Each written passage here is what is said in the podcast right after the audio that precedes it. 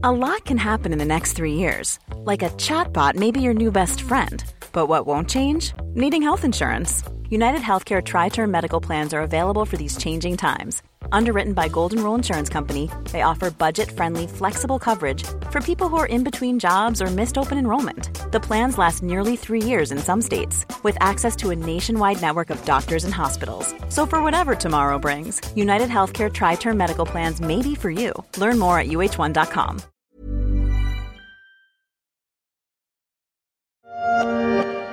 Les pieds dans l'eau, valise sur le dos, ces habitants de Kherson sont obligés de quitter leur maison. Ici, l'eau a tout emporté sur son passage. Des scènes de désolation, encore. Près de 16 mois après l'invasion de l'Ukraine par la Russie, la guerre se poursuit dans l'est du pays, ravageant bâtiments, maisons, territoires et fauchant des vies. Mais un nouveau pas a été franchi dans l'ignominie après la destruction du barrage de Kakovka, un acte de terre brûlée. Au même moment, l'Ukraine démarrait ce qui semble être sa grande contre-offensive. Serait-on à un nouveau tournant dans la guerre? Je suis Pierrick Fay, vous écoutez La Story, le podcast d'actualité de la rédaction des Échos. Vous pouvez nous retrouver sur toutes les plateformes de téléchargement et de streaming de podcasts. Abonnez-vous pour ne manquer aucun épisode. La contre-offensive ukrainienne semble lancée avec des attaques sur Zaporizhia repoussées ce jeudi par les soldats de Moscou d'après le ministère russe de la Défense.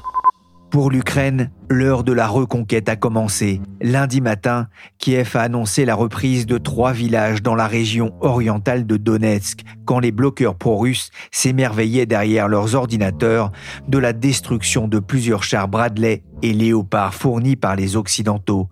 L'heure est à l'attaque, mais aussi à la propagande. Mais après des mois de statu quo, le front s'agite depuis quelques jours. L'Ukraine reste prudente dans sa communication évoquant encore des actions de contre-offensive. Elle serait loin encore d'avoir engagé toutes ses forces dans la bataille. Les armes continuent de parler et la Russie est allée plus loin encore dans les crimes de guerre avec la destruction la semaine dernière du barrage hydroélectrique de Kakovka. L'eau a envahi de nombreux villages et des milliers d'habitants ont dû être évacués. Entre désastres écologiques et humains, et nouvelle offensive sur le champ de bataille, j'ai appelé Guillaume Tak, c'est le correspondant des échos en Ukraine. Il est actuellement dans le Donbass, pas très loin de la ligne de front. Bonjour Guillaume Tak. Bonjour Pierrick. Avant de parler du front dans quelques instants avec vous et avec Yves Bourdillon, je voudrais revenir sur la destruction de ce barrage qui a profondément marqué une population déjà durement touchée par la guerre. Quelle est la situation dans les zones sinistrées? La situation est, malheureusement dramatique. Je pense qu'on a tous vu les vidéos qui ont circulé tant sur les réseaux sociaux que dans les médias de gens qui sont euh, bloqués sur leur toit en attente d'être évacués ou d'animaux euh, qui sont en train de se noyer. Il y a plusieurs milliers de personnes, près de 10 000 déjà, qui ont été évacuées. On estime qu'il y en aura encore 60 ou 70 000 qui seraient dans des zones à risque. Vous avez toujours une trentaine de personnes à peu près qui sont portées disparues, même si on pense évidemment que ce chiffre pourrait s'accroître encore dans les jours à venir.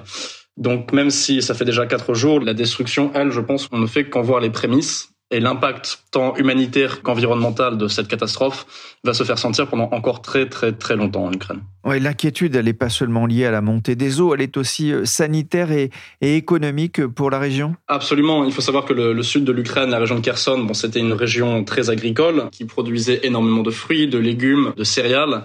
On estime, selon, alors selon les chiffres du, ministère de l'Agriculture ukrainien, ça serait près de 500 000 hectares de terres arables qui pourraient devenir un désert dans les jours et les mois à venir. Il y a déjà des vidéos de plantations, par exemple, de melons et de pastèques. En gros, les, les fruits ont, ont intégralement pourri sur pied.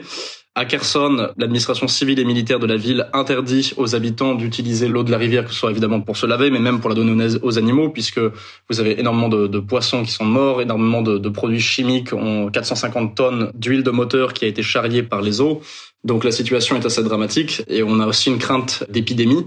Alors même si jusqu'à présent aucun cas n'a été recensé, du moins pas à Kherson et dans les environs, il faut savoir qu'il y a beaucoup de cimetières aussi qui ont été euh, engloutis par les flots et par conséquent ça a charrié des cadavres dans les cours d'eau et ça peut donner lieu dans les jours, les semaines les mois à venir à des, à des épidémies. Donc euh, la situation est dramatique sur tous les fronts, que soit le front sanitaire, mais le front économique, et sachant que l'Ukraine, son PIB l'année dernière s'était déjà contracté de moitié, le pays clairement n'avait pas besoin de ça en plus. Alors que les opérations de secours à Kherson continuent dans le sud de l'Ukraine inondée, Moscou continue d'attaquer. Selon Kiev, une personne aurait été tuée et 18 blessés dans des frappes russes sur le centre de Kherson et les environs. La Russie accuse elle aussi l'armée ukrainienne de tirs meurtriers qui aurait tué deux personnes à Golan-Prishtan dans la zone sous contrôle russe. Ah, les rescapés ne doivent pas seulement lutter contre la montée des eaux, la région de Kherson est aussi soumise, comme on peut l'entendre dans ce reportage d'Euronews, à, à une reprise des bombardements russes. Oui, je dirais même que malheureusement les, bombardements dans cette région-là ne se sont jamais arrêtés. Et ça témoigne vraiment, à mon sens, de l'inhumanité de l'occupation et de l'invasion russe, puisqu'ils ont bombardé des zones d'évacuation. Je crois qu'hier, trois civils ukrainiens ont été tués à Kherson alors qu'il tentait d'évacuer la ville. Il faut savoir que les opérations d'évacuation que l'on peut voir à la télévision, elles sont menées du côté ukrainien. Mais une partie de la région de Kherson est toujours occupée par euh, les Russes. Et selon une organisation russe opposée à la guerre, près de 2000 habitants de la ville inondée d'Oleshki, donc c'est une petite ville du côté qui est occupée par les Russes, 2000 habitants ne seraient toujours pas autorisés à évacuer par les occupants. Et on a donc des scènes de gens qui sont encore bloqués sur leur toit à plusieurs jours déjà après la destruction du, du barrage, alors que leurs réserves d'eau et de nourriture euh, s'amenuisent dangereusement. Sachant qu'en plus les Russes ne laissent pas les organisations internationales comme la Croix-Rouge accéder au territoire qu'ils occupent, la situation est effectivement très très très difficile et avec les, les bombardements, elle est difficile des deux côtés. Ah, le président ukrainien Volodymyr Zelensky s'est rendu dans la région de Kherson où plus de 600 km ont été inondés. Selon Kiev, c'est presque six fois la superficie de Paris. Il était venu apporter son soutien à la population. Дорогі українці, українки, сьогодні був дуже довгий важкий день. Херсона область, Миколаївщина, міста і громади нашої Дніпровщини. Mais il a aussi dénoncé l'écocide délibéré de la Russie. La Russie est gouvernée par des sauvages, des sauvages qui sont eux-mêmes la plus grande catastrophe de la planète aujourd'hui. Avec moi également dans le studio de la story Yves Bourdillon, journaliste au service Monde des Échos. Bonjour Yves. Bonjour. Que sait-on aujourd'hui de cette attaque contre ce barrage? Eh bien, on sait qu'il a cédé euh, suite à une explosion à 2 heures du matin et, mardi dernier, et ce qui a provoqué une inondation sur à peu près 600 km puisque le réservoir est assez euh, ample, plusieurs kilomètres cubes euh, d'eau qui se sont déversés. Alors évidemment, se pose la question des responsabilités et tout pointe vers la Russie pour des raisons d'abord techniques, c'est-à-dire que pour détruire un barrage aussi solide, parce qu'il y avait 18 milliards de tonnes d'eau à retenir, donc c'est du béton armé, c'est du ciment, il fallait, euh, si un bombardement aérien de plusieurs dizaines de bombes de une tonne euh, que les Ukrainiens n'avaient pas les moyens de faire et qui d'ailleurs n'ont pas été enregistrés par euh, les témoins. Et à l'inverse, un sabotage par les Russes qui occupaient ce barrage depuis un an avec quelques centaines d'explosifs à un endroit névralgique était assez aisé et c'est très probablement ce qui s'est passé puisque on a enregistré une explosion, euh, les témoins oculaires à proximité et un institut de sismologie en Norvège. Donc c'est très certainement les Russes qui l'ont fait parce que il faut reconnaître que ça a euh, les avantages. La conséquence, c'est qu'il y a à peu près 100 km de front qui sont neutralisés. Les blindés ne pourront plus passer pendant euh, deux mois. Et euh, le coût pour la Russie est assez minime, puisqu'on a beaucoup évoqué, par exemple, le fait que la Crimée ne pourrait être plus alimentée en eau, mais c'est faux puisque euh, le canal qui alimentait en eau la Crimée occupée, euh, annexée en 2014, avait été coupé par les Ukrainiens pendant dix ans. Donc la Crimée avait pris l'habitude de s'en passer. Donc voilà la situation. C'est euh, au passage, il faut rappeler que c'est un crime de guerre suivant la convention de l'ONU de 1949. Russian forces destroyed the dam of the Kakhovka hydroelectric power plant. This horrifying act of terror has resulted in a massive ecological and humanitarian catastrophe. Une catastrophe écologique et humanitaire massive, les mots de Denis Shmihal, premier ministre ukrainien, lors d'un discours en distanciel devant euh, l'OCDE. Il accuse la Russie de cet acte terroriste. Yves, que répond Moscou aux accusations? Bien essentiellement que le barrage se serait finalement effondré de lui-même, affaibli par des bombardements ukrainiens Donc ils ne disent pas qu'il y a eu un raid la nuit en question, mais que le barrage aurait été affaibli par... Euh, effectivement, il y a eu des tirs euh, ces mois derniers, peut-être ukrainiens à proximité du barrage, mais d'une part, ça n'explique pas euh, l'explosion entendue à 2 heures du matin et, et filmée d'ailleurs, et puis, euh, habituellement, quand un barrage s'effondre, c'est plutôt sur les bords qui sont les zones les plus fragiles euh, dans les accidents euh, civils, on va dire, dans les accidents ordinaires de barrages de par le monde, et non pas pile au milieu, à un endroit très sectionné, très clair. Donc la thèse de l'effondrement accidentel ne tient pas la route.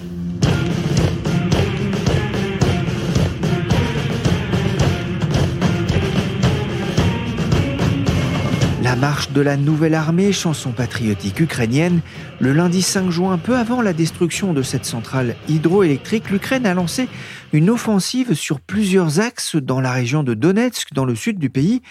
Yves, la contre-attaque ukrainienne a-t-elle enfin commencé après des mois de guerre de position? Bien sûr, elle a commencé le 5 juin et, j'avais dit d'ailleurs deux mois auparavant sur le ton de la plaisanterie qu'elle serait lancée le 6 juin parce que Zelensky a le sens des clins d'œil historiques à 2 heures du matin. Bah, finalement, euh, peut-être que ce n'est pas la bonne explication, mais toujours est-il que elle a commencé le 5 juin dans une première phase plutôt, j'allais dire, timide. Et puis ça s'est intensifié jeudi. Et vendredi, Poutine lui-même a reconnu qu'elle avait été lancée alors qu'il ne commente jamais les opérations ukrainiennes. Et Zelensky l'a confirmé euh, samedi alors qu'il avait annoncé qu'il aurait une stratégie de communication silencieuse. Donc elle a commencé et elle monte en puissance depuis jeudi avec des attaques de plus en plus intenses. Et le signe que c'est une vraie contre-offensive et non pas des opérations de test de la défense adverse ou des intrusions euh, euh, limitées, c'est que nous avons des effectifs considérables, combinés des opérations sophistiquées avec infanterie blindée, artillerie ensemble et des appuis aériens, euh, certes minimes, mais nous avons quand même les quatre fers de lance, les quatre armes qui opèrent ensemble. C'est le signe d'une offensive. Ah, justement, quelles sont les forces engagées sur le terrain? Eh bien, il y a à peu près 200 000 hommes qui se font face sur une zone de front très très large, 900 km, mais actuellement sont, disons, au contact, un, premier échelon, comme disent les militaires, d'une dizaine de brigades de part et d'autre, c'est-à-dire une brigade, c'est environ 5000 euh, hommes, je crois, avec 200 euh, blindés ou véhicules. Et actuellement, ça, c'est juste une partie des effectifs. Il y a toutes les réserves qui vont s'engouffrer dans les brèches que créeraient les Ukrainiens ou du côté russe venir renforcer les endroits en difficulté. Donc actuellement, on a ces opérations sur trois axes qui sont premièrement autour de la ville de Barmout, qui avait été repris il y a quelques semaines par euh, la Russie. Donc l'objectif pour les Ukrainiens, c'est de l'encercler pour infliger une humiliation politique à la Russie. Ça n'a pas un axe stratégique, mais ça serait un revers terrible pour le Kremlin, suscitant des règlements de compte à Moscou, très clairement. Le deuxième axe, plus au centre, dans euh, la région du sud de Donetsk, qui pourrait euh, viser vers le littoral euh, dans quelques semaines ou quelques mois, et vers Mariupol, ville symbole que nous connaissons tous, et puis un troisième axe, plus au sud, dans la région de Zaporizhia, avec peut-être la centrale nucléaire en ligne de mire, et aussi la région de Militopol, et là aussi le littoral. Et j'insiste sur le littoral, si les Ukrainiens arrivent à atteindre le littoral, mettons au mois d'août, ils ont quasiment gagné la guerre parce que cette tête de pont, si elle tient, couperait le dispositif russe en deux et toutes les forces russes au sud, c'est-à-dire à Kherson et même en Crimée, ne pourraient plus être approvisionnées en munitions et carburant et ça tomberait comme un mûr. Donc voilà les enjeux de l'offensive actuelle. Yves, l'inondation de la région de Kherson va-t-elle compliquer d'ailleurs la tâche des Ukrainiens? Non, en fait, c'est une catastrophe écologique, peut-être humanitaire, euh, même pas d'ailleurs, puisque même si on peut comprendre le, désarroi des gens qui perdent leur maison, d'une part, le niveau de l'eau commence à redescendre, donc dans quelques semaines, ils pourront peut-être retourner dans leur maison et il y a eu à peu près une dizaine de civils euh, morts dans cette catastrophe. Donc pour l'instant, sur le plan humanitaire, c'est géré, ça mobilise des moyens médicaux ou logistiques, effectivement, mais qui ne sont pas tirés sur le dispositif militaire déployé au nord. C'est-à-dire que, pour résumer, euh, ce qui se passe à Kherson reste à Kherson. Les opérations militaires ukrainiennes au nord ne sont pas privées de moyens pour euh, opérer. Dimanche, Kiev a annoncé avoir repris trois villages dans le sud-est du pays. Nous voyons les premiers résultats des actions de contre-offensive, des résultats localisés, a déclaré un porte-parole militaire.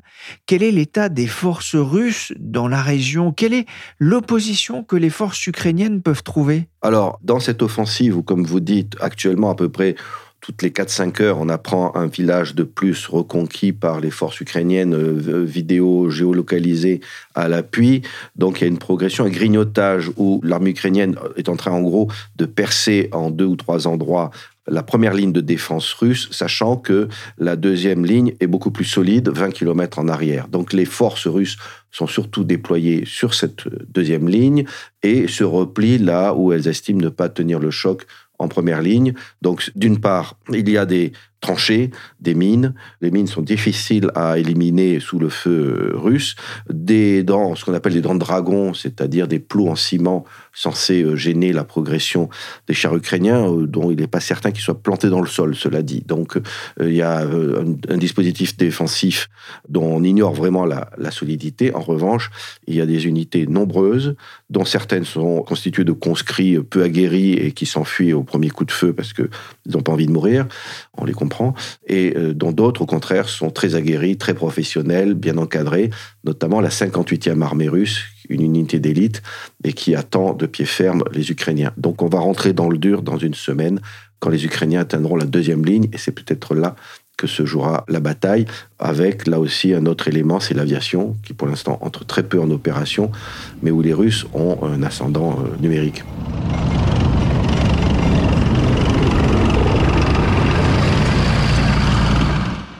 Les réseaux sociaux et les médias russes passent avec délice les images de tanks d'origine occidentale détruits dans un champ de mines. Les forces ukrainiennes vont rentrer dans le dur, vous le disiez, avec des risques de pertes plus importantes? Oui, puisqu'ils vont tomber sur des lignes de défense plus solides, mieux constituées. Alors, au passage, il y a des pertes, parce que la guerre, c'est ainsi. Le tout est de savoir si ce sont des pertes tellement amples que l'Ukraine ne pourra pas continuer son effort. Pour ce qui est des vidéos diffusées par les canaux russes, j'allais dire c'est presque bon signe pour l'Ukraine, parce que finalement, ils passent en boucle sous divers angles, à peu près toujours la même scène, qui est euh, une attaque menée par la 47e brigade ukrainienne, euh, qui a été très mal menée, où ils ont perdu une huitaine de blindés, dont deux chars Léopard 2 d'origine allemande, des engins assez précieux de déminage. Donc là, ça a été un désastre et euh, il y a une huitaine de blindés euh, perdus. Euh, il y en a d'autres blindés ont été éliminés, mais si les Russes n'ont que ça à montrer, bah, c'est peut-être qu'ils n'ont pas grand-chose d'autre à, montrer. Et donc, si ce n'est que ça, pour l'instant, les pertes ukrainiennes sont plutôt modérées.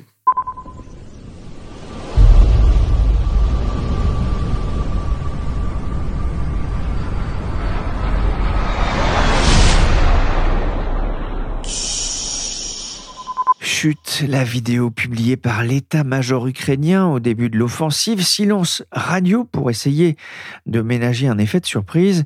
Guillaume, vous avez pu rencontrer des soldats engagés dans la contre-offensive. Dans quel état d'esprit sont-ils après plusieurs mois de vie retranchée Alors, ils sont fatigués. Il faut savoir qu'au cours des derniers jours et des dernières semaines, j'ai rencontré des soldats, notamment de la, 68e brigade Jäger, qui est positionnée du côté de Vougledar, une petite ville minière dans le sud de la région de Donetsk et également des soldats de la 24e brigade mécanisée qui, eux, sont situés dans une petite ville appelée New York, assez étrangement, aussi dans la région de Donetsk. Et les soldats de ces brigades-là, positionnés sur la ligne de front depuis plusieurs mois, doivent en fait contenir les assauts russes pendant que de, de nouvelles brigades, les brigades nouvellement formées, elles doivent mener la contre-offensive. Donc l'état d'esprit de ces soldats, il y a évidemment beaucoup de fatigue. Ils en ont tout simplement marre de cette guerre, marre d'être sur la ligne de front, mais il y a aussi, ils ont aussi conscience que c'est leur obligation. Le commandant d'une compagnie de la 24e, justement, dont le, nom de guerre est Zariad, m'expliquait que selon lui, ils n'ont pas le choix. De toute façon, les Ukrainiens ne peuvent pas reculer, ils ne peuvent qu'avancer pour libérer, comme il le disait, leur terre, pour libérer leur famille, pour libérer leurs enfants.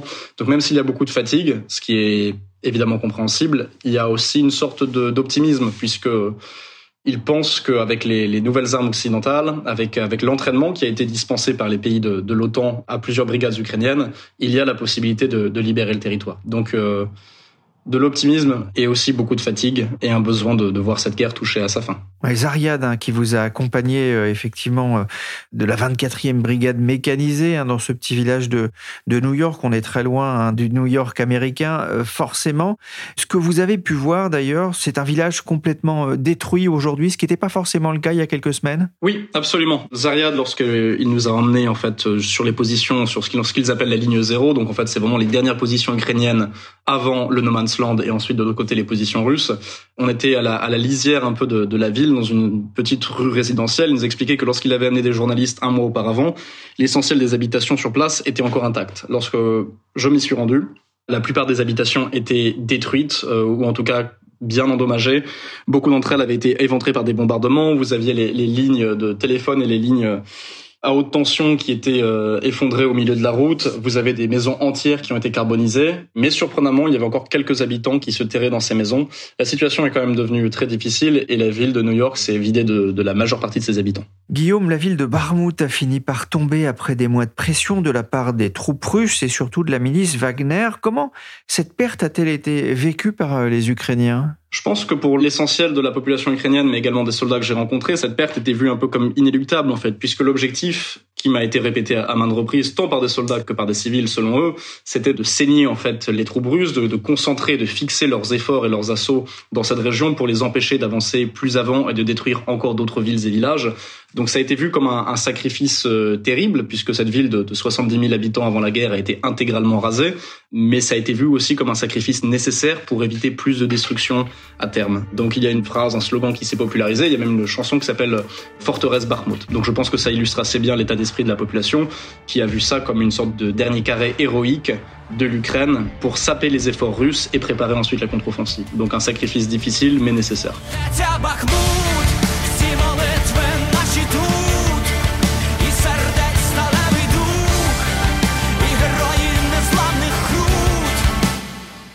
Forteresse Barmouth, Maman, je reste debout. Maman, je suis dans les rangs, chante le groupe ukrainien Antitilla. C'est tout un pays qui se mobilise alors que la contre-offensive a démarré. Guillaume, vous avez suivi d'ailleurs un, entraînement de ces soldats plus proche de, de la retraite que du berceau. Absolument. Il y a après deux semaines de ça, j'ai assisté à deux entraînements dispensés à la fois par euh, la 68e brigade Jäger que j'ai mentionné un peu plus tôt, mais aussi par un major d'une unité euh, spécialisée, le 214e bataillon, qui lui dispensait son entraînement à des soldats de la défense territoriale de Kiev qui sont actuellement dans le Donbass. Et effectivement, la moyenne d'âge dans le gymnase où était dispensé cet entraînement excédait clairement les, les 45 ans. Beaucoup de ces soldats-là n'avaient pas d'expérience. Le peu qui en avait avaient pris part au combat autour de Kiev, mais n'avaient pas forcément vécu cette guerre de, de tranchées, de positions qui caractérise désormais les, les combats dans le, dans le Donbass. Donc effectivement, c'est assez frappant de voir des personnes qui euh, voilà, potentiellement devraient plutôt profiter de leur retraite que de combattre les armes à la main, mais comme la plupart le disent eux-mêmes, ils le font justement pour que leurs enfants et leurs petits-enfants puissent vivre en sécurité. Et le raisonnement, et ce qui fait sens d'un point de vue tactique, c'est qu'il vaut mieux utiliser les jeunes soldats nouvellement formés, entraînés aux techniques de l'OTAN et équipés d'armes occidentales pour briser les lignes russes au cours de la contre-offensive et compter, euh, bon, vous me passerez l'expression, compter sur les grabataires pour tenir la ligne en attendant. Depuis des mois, euh, la Russie met une pression permanente sur la population euh, civile aussi via des attaques de missiles et de drones. Ça ne s'est jamais vraiment arrêté? Non, jamais. Je pense que ce qu'il faut pas oublier, c'est que ce genre d'attaque qui peut paraître insensé, fait partie de la tactique russe et pas uniquement depuis le 24 février 2022. Hein. Ça fait longtemps que, que les Russes s'en prennent en particulier aux infrastructures civiles pour démoraliser les populations. C'est ce qu'ils avaient fait en Géorgie, c'est ce qu'ils ont fait en Tchétchénie, c'est ce qu'ils ont fait en Syrie aussi. Ce qui change la donne ici, c'est évidemment l'ampleur aussi de ces bombardements qui se répètent, qui sont prolongés, qui sont effectués à l'aide de drones euh, low cost, hein, qui ne coûtent pas cher à produire, mais qui nécessitent quand même de mobiliser des ressources de défense antiaérienne, qui par conséquent ne peuvent pas être mis à profit par les Ukrainiens pour défendre leurs soldats le long de la ligne de front. Donc c'est une sorte de calcul euh, absolument horrible, absolument inhumain, puisque le résultat final c'est toujours de tuer des populations civiles. Mais les Russes, je pense, rationalisent ça en se disant que en menaçant les civils, ils dégarnissent le front de moyens de défense antiaérienne. Donc euh, évidemment, la guerre charrie toujours un cortège d'atrocités, mais il faut dire que la guerre menée par la Russie en Ukraine, il semblerait que les atrocités, ce soit le, but. Ce n'est pas juste un moyen d'atteindre ses objectifs, c'est l'objectif en lui-même. Eh, Yves, justement, Guillaume parlait de cette pression permanente sur la population civile. La Russie peut-elle poursuivre encore longtemps ce travail de sape? Elle peut continuer, mais à un rythme inférieur à ce qu'elle a pratiqué, qui montre un début de pénurie de missiles. C'est-à-dire qu'elle a un stock de missiles de croisière qui quand même s'est beaucoup affaibli. Jadis, elle tirait des salves à l'automne quand elle a commencé cette campagne d'une centaine de missiles. Maintenant, c'est plutôt une dizaine. Et à vrai dire, cette campagne de tir presque hebdomadaire sur les infrastructures ukrainiennes est à peu près terminé. Maintenant, ils tirent euh, un peu partout. Ils essayent de viser des infrastructures euh, militaires, ce qui d'ailleurs est plus euh, logique. Mais ils s'appuient essentiellement sur les drones iraniens qui sont très nombreux et peu chers, mais qui ne provoquent pas de dégâts. C'est-à-dire, actuellement, on estime que grosso modo, la Russie arrive à envoyer 10 tonnes d'explosifs sur le territoire ukrainien par jour. Enfin, c'est insignifiant. C'est pas ça qui peut perturber grandement un pays de 36 millions d'habitants qui a connu bien pire à l'automne et n'a pas vu sa détermination euh, faiblir. Donc c'est pas là que ça va se jouer. Ce qui va se jouer, c'est est-ce que l'aviation euh, russe va réussir à clouer au sol les blindés ukrainiens et est-ce que la défense antiaérienne ukrainienne va les repousser dans les semaines qui viennent? Un dernier mot, euh, Guillaume. Dans la région inondée, euh, l'Ukraine se prépare déjà à reconstruire notamment le réseau d'eau. C'est quelque chose d'assez fascinant, euh, cette capacité finalement à, tout reconstruire à peine détruit. Oui, je pense que ça nous rappelle un peu en fait l'époque, par exemple, du, Blitz durant la Seconde Guerre mondiale, où la devise des Britanniques à l'époque c'était Keep calm and carry on. Donc on, garde la, tête baissée et on continue de travailler avec abnégation. Et, vraiment, les Ukrainiens se sont illustrés par cette capacité à reconstruire pas forcément après que les combats se soient arrêtés. D'ailleurs, parfois en plein milieu des combats, je me souviens lorsque j'ai travaillé à Kharkiv, dans l'est de l'Ukraine, en avril dernier, lorsque la ville était encore soumise à d'importants bombardements, on entendait dans le, la distance le son des explosions, et vous aviez les, les, employés de la municipalité en train de repiquer des fleurs dans les terre-pleins euh, centraux sur les avenues. Donc je pense que ça illustre assez bien la capacité des Ukrainiens à, à, rebâtir, à reconstruire. Ils ne veulent pas rester terrés dans des caves et voir leur, leur pays détruit euh, progressivement par la Russie. Après, cet effort de reconstruction et cette abnégation, elle est évidemment louable, mais les Ukrainiens ne pourront pas rebâtir leur pays tout seuls. Il faut savoir que l'Ukraine, ne serait-ce que par sa superficie, c'est l'un des plus grands, si ce n'est le plus grand pays d'Europe.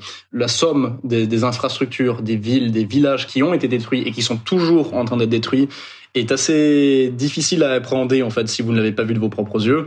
Et donc il va falloir que l'Ukraine bénéficie, selon moi, d'une sorte de plan Marshall après la guerre pour financer sa reconstruction et s'assurer que le pays puisse continuer de fonctionner. Le courage des Ukrainiens ne, suffira pas, il va falloir de l'aide aussi. Merci Guillaume Tac, correspondant des échos en Ukraine. Vous pouvez retrouver ces reportages sur leséchos.fr. Merci aussi Yves Bourdillon, journaliste au service Monde des échos. Ces analyses sont aussi à lire sur le site internet du journal. Cet épisode de la story a été réalisé par Willy Gann, chargé de production et d'édition Michel Varnet.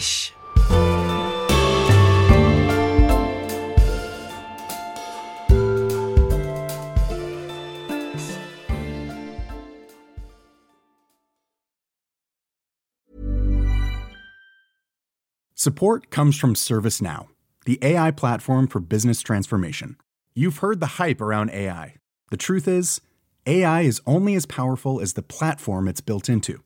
ServiceNow is the platform that puts AI to work for people across your business, removing friction and frustration for your employees, supercharging productivity for your developers, providing intelligent tools for your service agents to make customers happier all built into a single platform you can use right now.